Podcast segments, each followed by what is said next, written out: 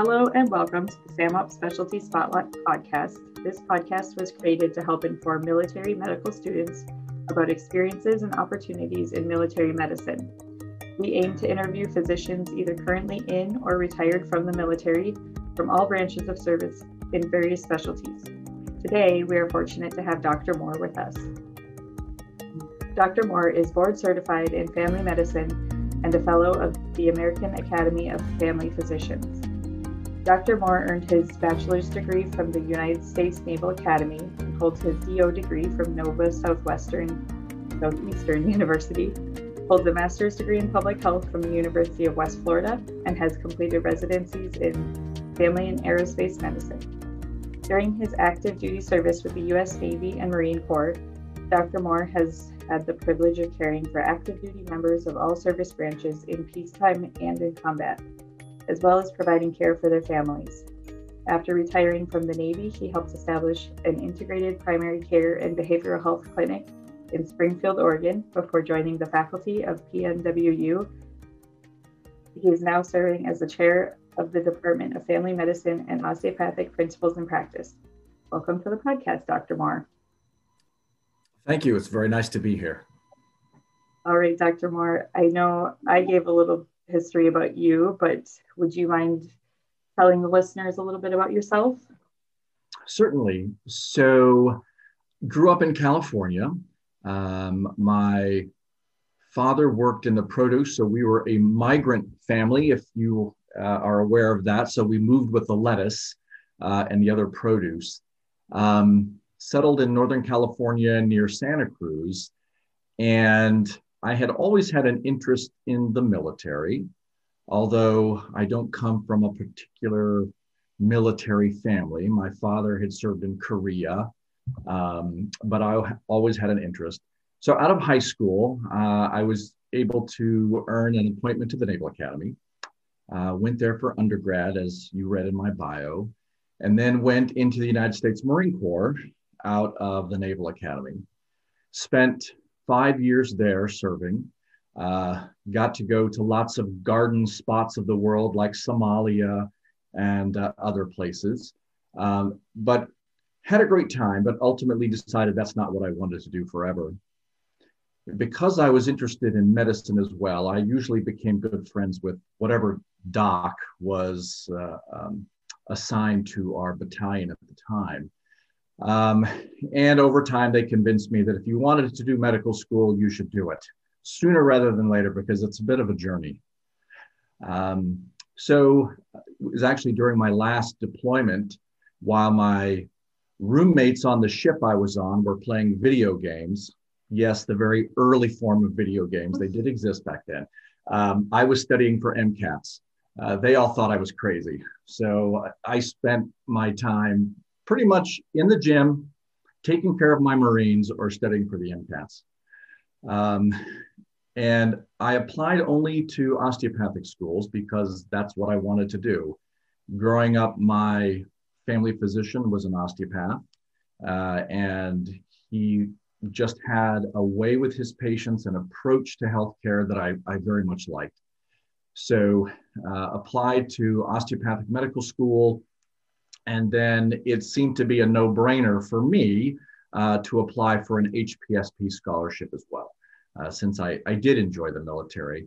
Um, and I was fortunate enough to get accepted into school and to uh, get accepted into the HPSP scholarship program.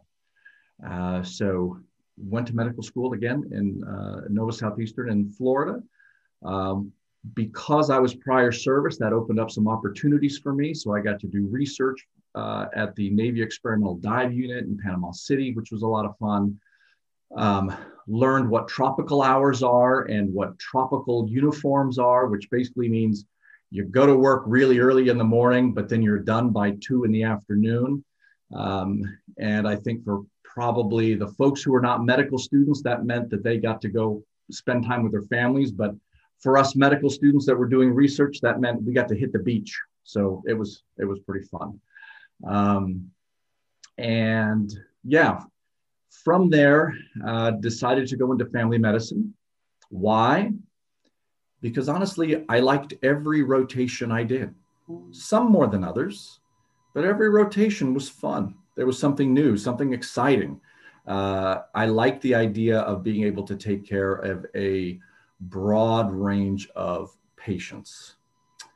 So applied and got into a family medicine residency in Pensacola, Florida. Um, went straight through, uh, was chief resident. So I, I, did well enough to become chief resident. And then that opened up an opportunity to have my first duty station be in Sicily. So, um, oh, by the way, I was a bit of an overachiever back then. So, by the way, at the same time, I went to diving medical officer school and got certified as a diving medical officer uh, in the Navy, which was a blast. A lot of work, but it was a blast. And I bring that up because those are the sorts of adventures that are available to military trainees and military physicians that are not necessarily available to someone who goes to a civilian residency. And, and you know, at the end of the day, when you're taking care of a patient who has heart failure, whether you're military or civilian, it's kind of the same. But the military gives you these additional opportunities, like going to dive school, right? Learning how to be a hard hat diver, learning how to run a recompression chamber, taking care of people with the bends. So, um, so I went off to Sicily where I was uh, staff at the hospital there practicing full scope family medicine. I still very much remember the very first patient I took care of on my very first day as a quote real doctor. Uh, I had an ER shift and admitted somebody with meningitis and then had to put them up on our med surg floor because we did not have an ICU, but it was a she was basically an ICU level patient, but we couldn't get a very complicated story. She wasn't eligible for care at our hospital, but she showed up at our doorstep and we had to take care of her. But then we couldn't get her medevac anywhere. So, make a long story short, I, you know, I was scared to death uh, for the first handful of days I was an attending, but everything turned out well. I was trained well, and she got better, and we were able to get her back to Great Britain where she had come from. Um, and so, yeah, so I spent the first handful of years there as an attending uh, in Sicily and again, um, practicing full scope family medicine, delivering babies, med surg call, uh, working on the med surg floor, ER, as well as regular clinic, which included all ages. But I also got the opportunity to do some work down in Uganda uh, and went with a team down to Uganda to provide medical care and do some, um, some building up of water systems and things like that. Once again, another opportunity that's uh, somewhat unique uh, to um, being a military physician. So, yeah. And then, really, my career was probably very much like many other physicians in the military. I bounced around different locations, um, did a lot of interesting things. I can say one other reason that I decided to go into family medicine is that if you're looking to go to cool places like be stationed overseas or go on ships and those sorts of things, there are a lot of spots in the Navy for family medicine docs. Once you become a specialist, your options begin to narrow. It makes total sense, right? If you're a pedi- pediatric nephrologist, we don't need a ton of them, and the ones that we have are kept at the big medical centers. But if you're a family medicine doc, uh, the Navy trains you to be able to go anywhere and everywhere and do a little bit of everything. And so I tried to take as much advantage of that as, as possible. So. I have a couple questions just since you started talking. What was your undergrad? What did you study in undergrad? Um, I was an oceanography major. Wow. Yeah, so, the winds, the clouds, the you know, the cute animals, the seals. At least that's what I thought. so medicine was not on your radar. Did you have to go back and take a lot of your like biology? Well, probably not biology, but physics and yeah, I did. So I was short a few things when I needed to get into medical school. Um, I was a Marine at the time, stationed at Camp Pendleton, which is in Southern California. Um, I got out of the Marine Corps and went into the reserves so that I could do my um, those prerequisites. And I kind of took them all at the same time. So I needed to do biochem, excuse me, organic chemistry, a biology. Ooh, there was something else I had to do. And I figured out that between all of the schools within the San Diego area, I could take them all at the same time. So I took organic chemistry one, two, and three simultaneously at three different colleges. Um, yeah, as you can imagine, I, I did pretty well. I got an A in organic chemistry one, a B in two, and a C in three. but it was enough to get me in school. Uh, wow. So you and you kind of mentioned that you decided to go into medicine after your time in the service as a Marine. Correct. Were yeah. you you were a Marine officer? I was, yes. Okay.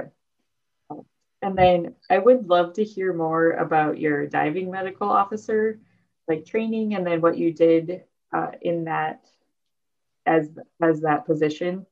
Um, that's something that's of particular interest to me. Sure. So let me just give it some bra- background for um, the listeners that may not be familiar with kind of how some of this works in the military. So um, you know, in the Navy, and I'll speak to the Navy, but some of this translates to the other services as well. You know, you have all your traditional specialties, internist, family med, orthopedic surgeon, etc. But you also have opportunities to get specialized training for areas that are needed primarily in the service. Uh, one of those areas is aerospace medicine, and we can talk a little bit more about that. I, I went ahead and did a residency in that. Diving medicine, there are um, opportunities to do surface warfare medicine, um, undersea medicine, and some others. And most of these do not end up making you say board eligible for something. A, a couple of them do, and we can talk about that. But they are training pipelines that last anywhere from three to six months or so that give you specialized knowledge for you to use within certain communities within the Navy. So, undersea medicine and diving medical officer certification is one of those. And what they do is they teach you to take care of divers, and they also take teach you to take care of uh, the service members who serve on submarines. So you learn not just the skill of diving, um, both scuba diving and hard hat diving. You learn the concepts around decompression and recompression, how to run a chamber, how to treat somebody with the bends. You learn the physiology of, you know, both compression and decompression. You learn the medical conditions that are uh, basically surround that. You also learn a lot about some of the other conditions that are associated with long term exposure to uh, high pressure. Um, there's some bone disorders and some other things like that. So you learn about those types of things. In addition, because you're taking care of folks who serve on nuclear submarines, you learn some nuclear medicine. Not nuclear medicine as in let's tag these cells and see if you've got a tumor. Nuclear medicine, as in how to, it's more of a radiation health type medicine, how to take care of folks and monitor folks who are exposed to ionizing radiation. Um, once you learn all that, you go out and basically you get stationed at a place where you can take care of those folks. And there are some jobs where you are directly working for, say, a squadron of submarines. There are some jobs where you work for a unit that is Navy divers. Um, my job, because I already had a billet at the hospital, was to still go and primarily be assigned to the US Naval Hospital there in Sicily. But there was an explosive ordnance disposal unit there who has divers who had a chamber. And so I was part time working with them so that if any of them had a problem diving or if they needed any specialized physicals, those sorts of things, I could help. So 95% of my work, or so I would say 90% of my work was at the hospital, with 10% working with the divers and treating a handful that had the bends and stuff like that. So so you kind of mentioned that you chose to go into family medicine because you liked everything. I've been hearing a lot of there's been a lot of like persuasion i feel like as a young medical student to choose a specialty because the family medicine field is becoming overrun with pas and nps what are your thoughts on that do you have any advice for us going into choosing a specialty or anything like that? I think you should choose a specialty based on what you think you're going to enjoy. The reality is there have always been pressures back and forth between different providers, between uh, you know folks who are whether you want to call them mid levels or physician extenders or all those sort sorts of names.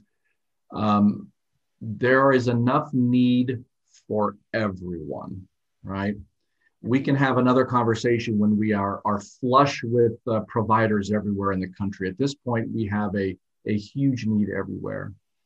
I don't view PAs or nurse practitioners as competition or you know anything other than really colleagues who have a role in medicine. It's more limited than my role, but it's a very important role.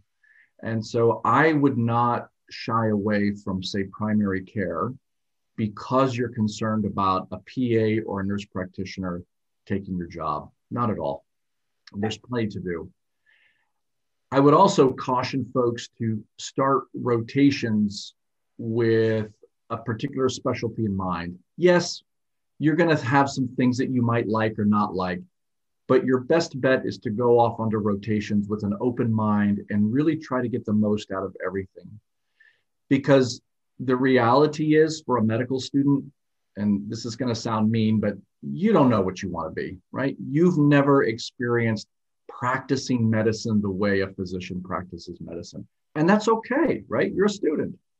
So go into this with an open mind. You may find that seeing the same thing over and over and over every day may sound appealing, but after you do it for a month, you realize wow, seeing the same five diagnoses over and over and over again is really not fun. I would rather be challenged a little bit more. Mm-hmm. So, yeah, that's it is. It's a daunting task when you feel like there's so much you don't know. Uh, but I'm hoping rotations helps solidify that the interests more. It, it will. And, you know, there are folks who end their rotations and still don't know. And for those folks, I think, you know, if you have the opportunity to do a rotating internship or a more traditional transitional year, it's called in some places, do that.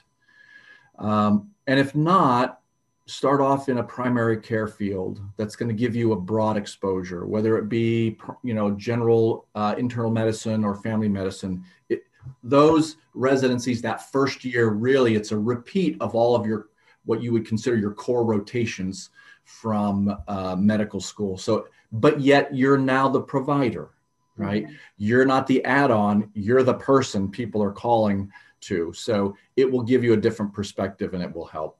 Switching gears a little bit since you've had you've been an officer in the marine corps and then also as a physician do you have any suggestions on how us medical students can develop our officership while in medical school? I think the most important thing to being a good military officer is the same thing that is important in being a good physician, and that is being professional and honest.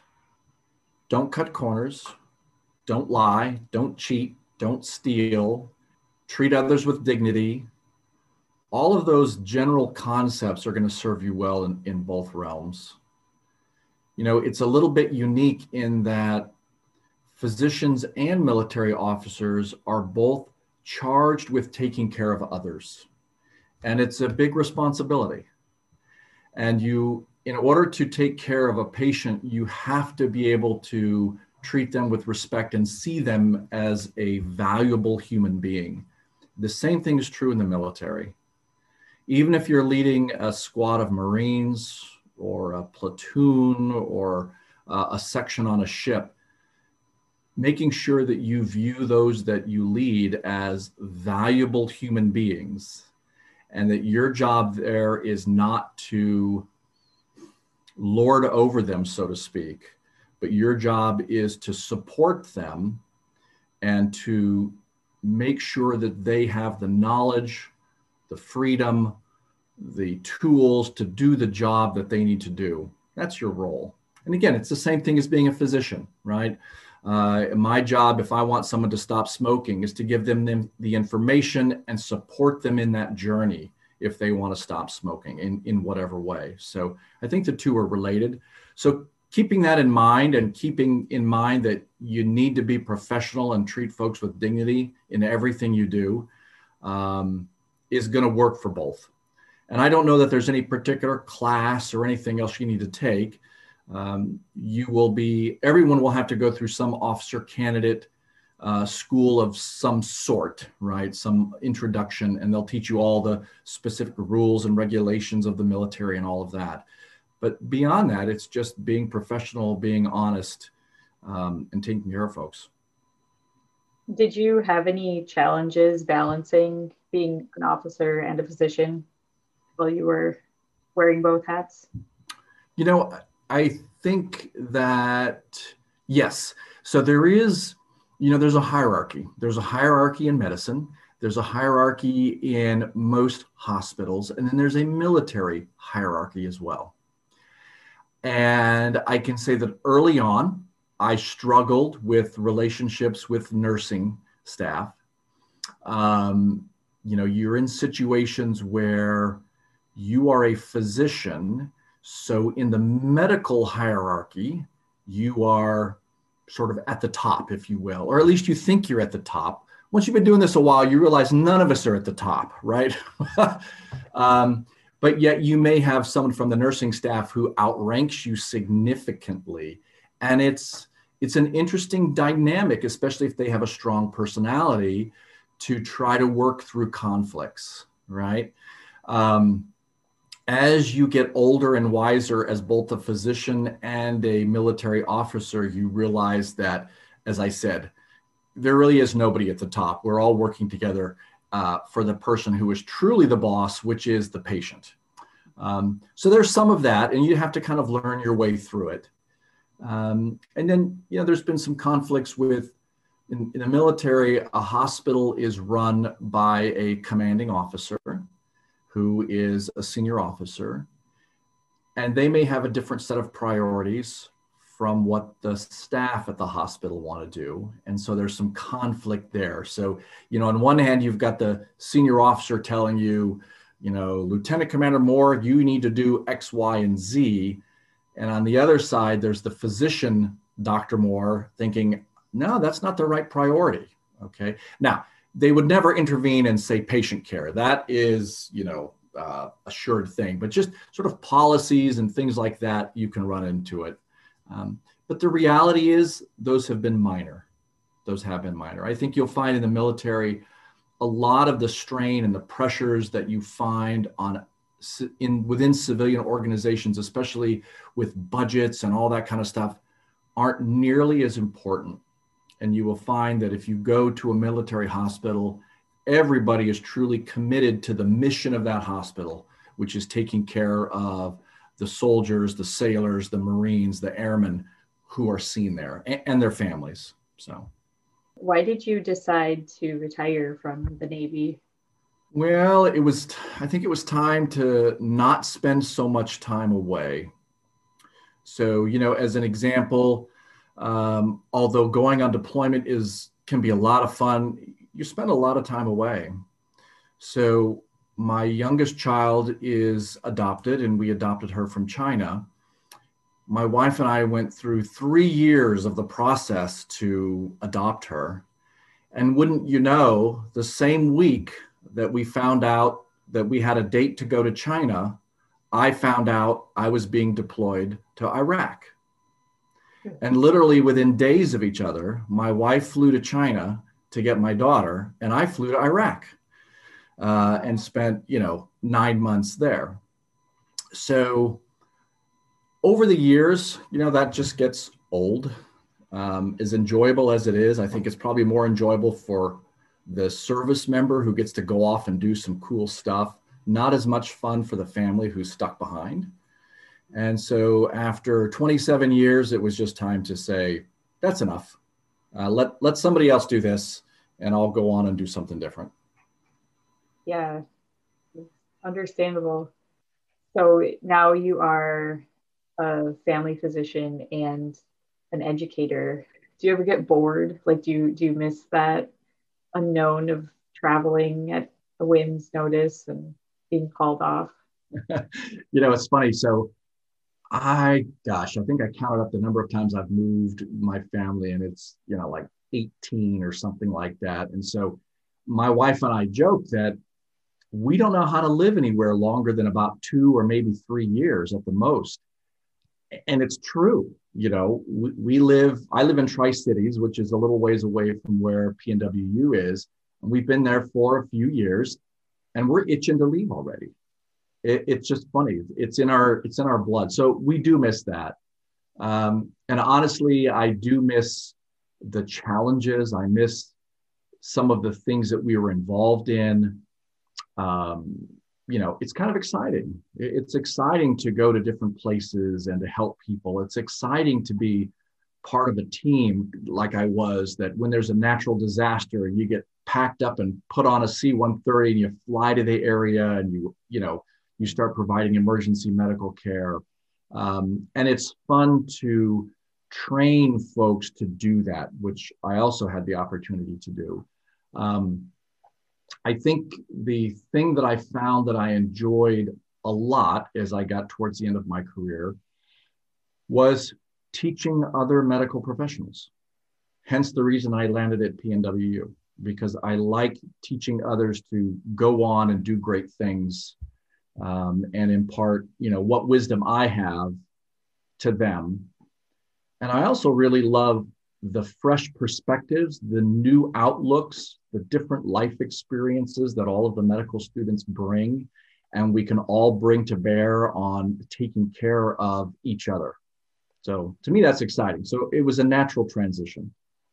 What are some pitfalls we should avoid as physicians and or officers? Do you have any advice on that? When you're new into the service, don't get too wrapped up with any authority you may think you have because you are an officer. Concentrate on your role as a physician and then translate that into your role as an officer. Your role as a physician is to take care of folks. And if you really work on that, and then you take those that outlook and translate it into your officership you'll have an outlook where you are taking care of those that are assigned under you. And I think that will serve you well, as opposed to starting off saying, I'm the boss, I'm the officer, everybody do this. When in reality, you may not really know what's going on and what everybody needs to do. So if you look at if you look at that position as a position of service rather than a position of authority, you're going to do very well. And the people who work for you are going to thrive. And that's ultimately your job as a leader within the military is to allow others to thrive and do well. Is there anything you wish you knew as a medical student or an intern? That was a long time ago. I think that looking back, I felt the same pressure that all of you feel. I feel like I have to know every single thing right now. And I struggled because my brain cannot hold everything and I can't learn everything right now. And I just can't remember all of it. And if I could talk to myself from this perspective way back then and say, you know what, trust the system. You are going to see the important things again and again and again. And every time you'll learn a little bit more and a little bit more and a little bit more and by the time we give you the reins, so to speak, to operate independently, you will have enough knowledge to operate independently.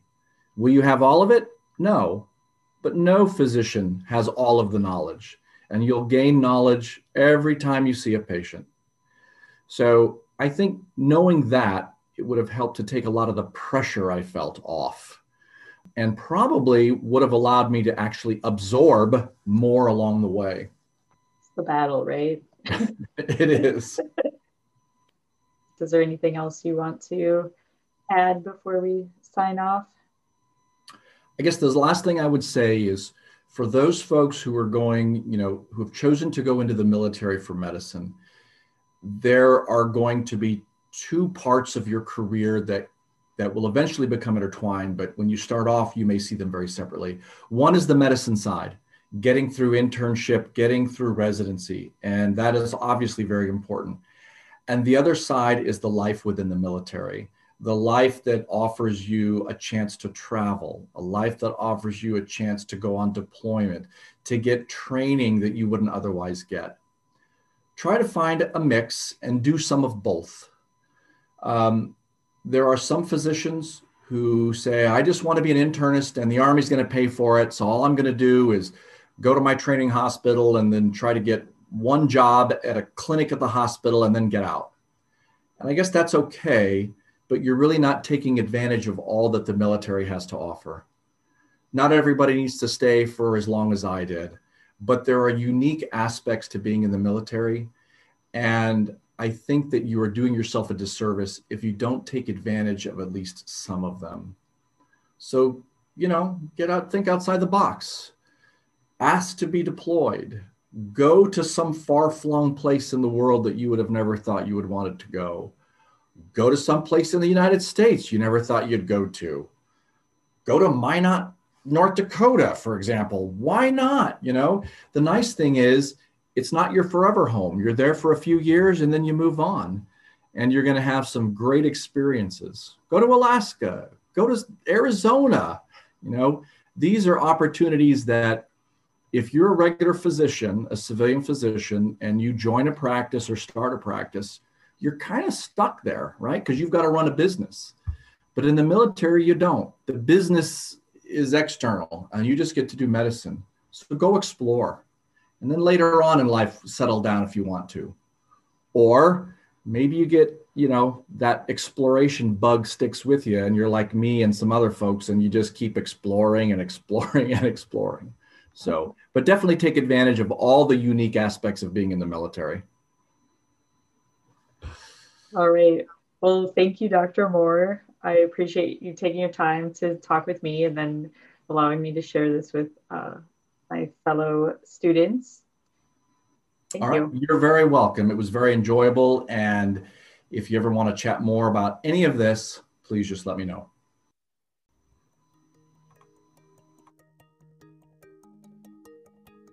That wraps up our episode with Dr. Moore today. Thank you so much for your time and sharing your experiences with us, future military physicians. For those of you listening, if you have any recommendations for the podcast or anything you'd like to hear in particular, feel free to email famopseducationchair at gmail.com. Thanks for tuning in.